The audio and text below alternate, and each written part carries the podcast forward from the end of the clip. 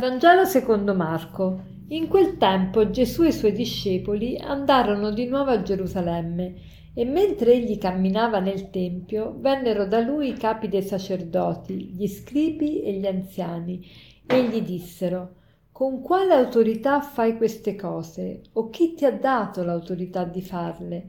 Ma Gesù disse loro vi farò una sola domanda se mi rispondete, vi dirò con quale autorità faccio questo.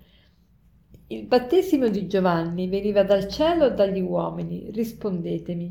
Essi discutevano fra loro dicendo Se diciamo dal cielo, risponderà perché allora non gli avete creduto? Diciamo dunque dagli uomini, ma temevano la folla perché tutti ritenevano che Giovanni fosse veramente un profeta. Rispondendo a Gesù dissero, non lo sappiamo. E Gesù disse loro, neanche io vi dico con quale autorità faccio queste cose.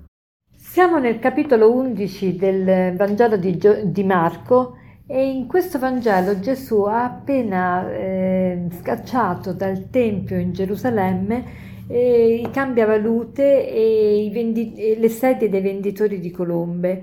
E, ehm, quindi aveva fatto un gesto, diciamo, eclatante e aveva detto la mia casa pre- sarà chiamata casa di preghiera, voi invece ne avete fatto una spelonca di ladri. Quindi Gesù aveva fatto questo atto inaudito di violenza, tra virgolette, aveva mostrato una certa autorità ed ecco perché adesso in questo brano eh, leggiamo che gli anziani e i sommi sacerdoti eh, si avvicinano a Gesù e gli domandano ma con quale autorità fai queste cose? Chi ti ha dato l'autorità di farlo? E Gesù non risponde alla domanda perché? Perché si accorge di una certa disonestà di questi, di questi capi di, del popolo e degli anziani e, e quindi fa, pone questa domanda, cioè eh, molto spesso nei Vangeli Gesù alle domande risponde con una domanda. E, e, qual è la domanda che fa? Dice il battesimo di Giovanni veniva dal cielo o dagli uomini? E subito questi uomini si mettono a riflettere, se noi diciamo dal cielo, dicono ma perché allora non gli avete creduto? Gesù ci poteva dire ma perché non gli avete creduto? Se dicono dagli uomini allora eh, avevano paura perché? Perché tutta la gente considerava Giovanni un profeta e quindi che cosa dicono? Non lo sappiamo e Gesù allora dice neanch'io vi dico con quale autorità faccio queste cose. Perché Gesù risponde così? Perché si mette a livello di questi uomini e, e quindi non gli risponde alle loro domande. Ecco, Gesù eh, vuole l'onestà, vuole l'onestà, l'onestà nelle nostre domande, l'onestà nel nostro comportamento, l'onestà, la trasparenza.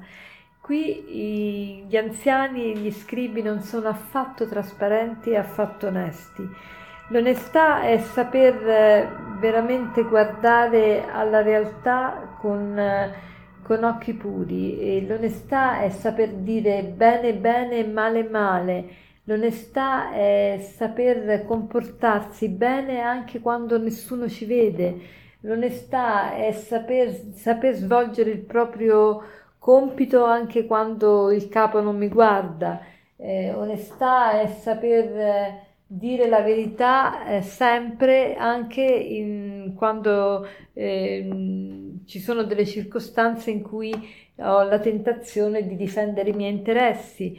Insomma, l'onestà non è facile, ma Gesù a questo ci spinge oggi. Vuole persone trasparenti, persone oneste, persone che chiamano male male e bene bene.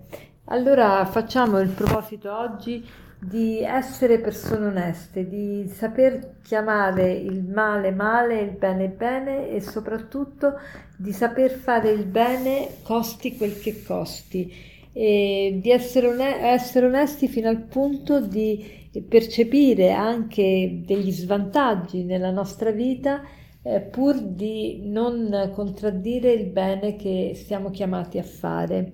E, ehm, per concludere vorrei citarvi questo aforisma sull'onestà che dice così. Prova dell'onestà è ciò che fai quando nessuno ti sta guardando. La prova dell'onestà è ciò che fai quando nessuno ti sta guardando. Buona giornata.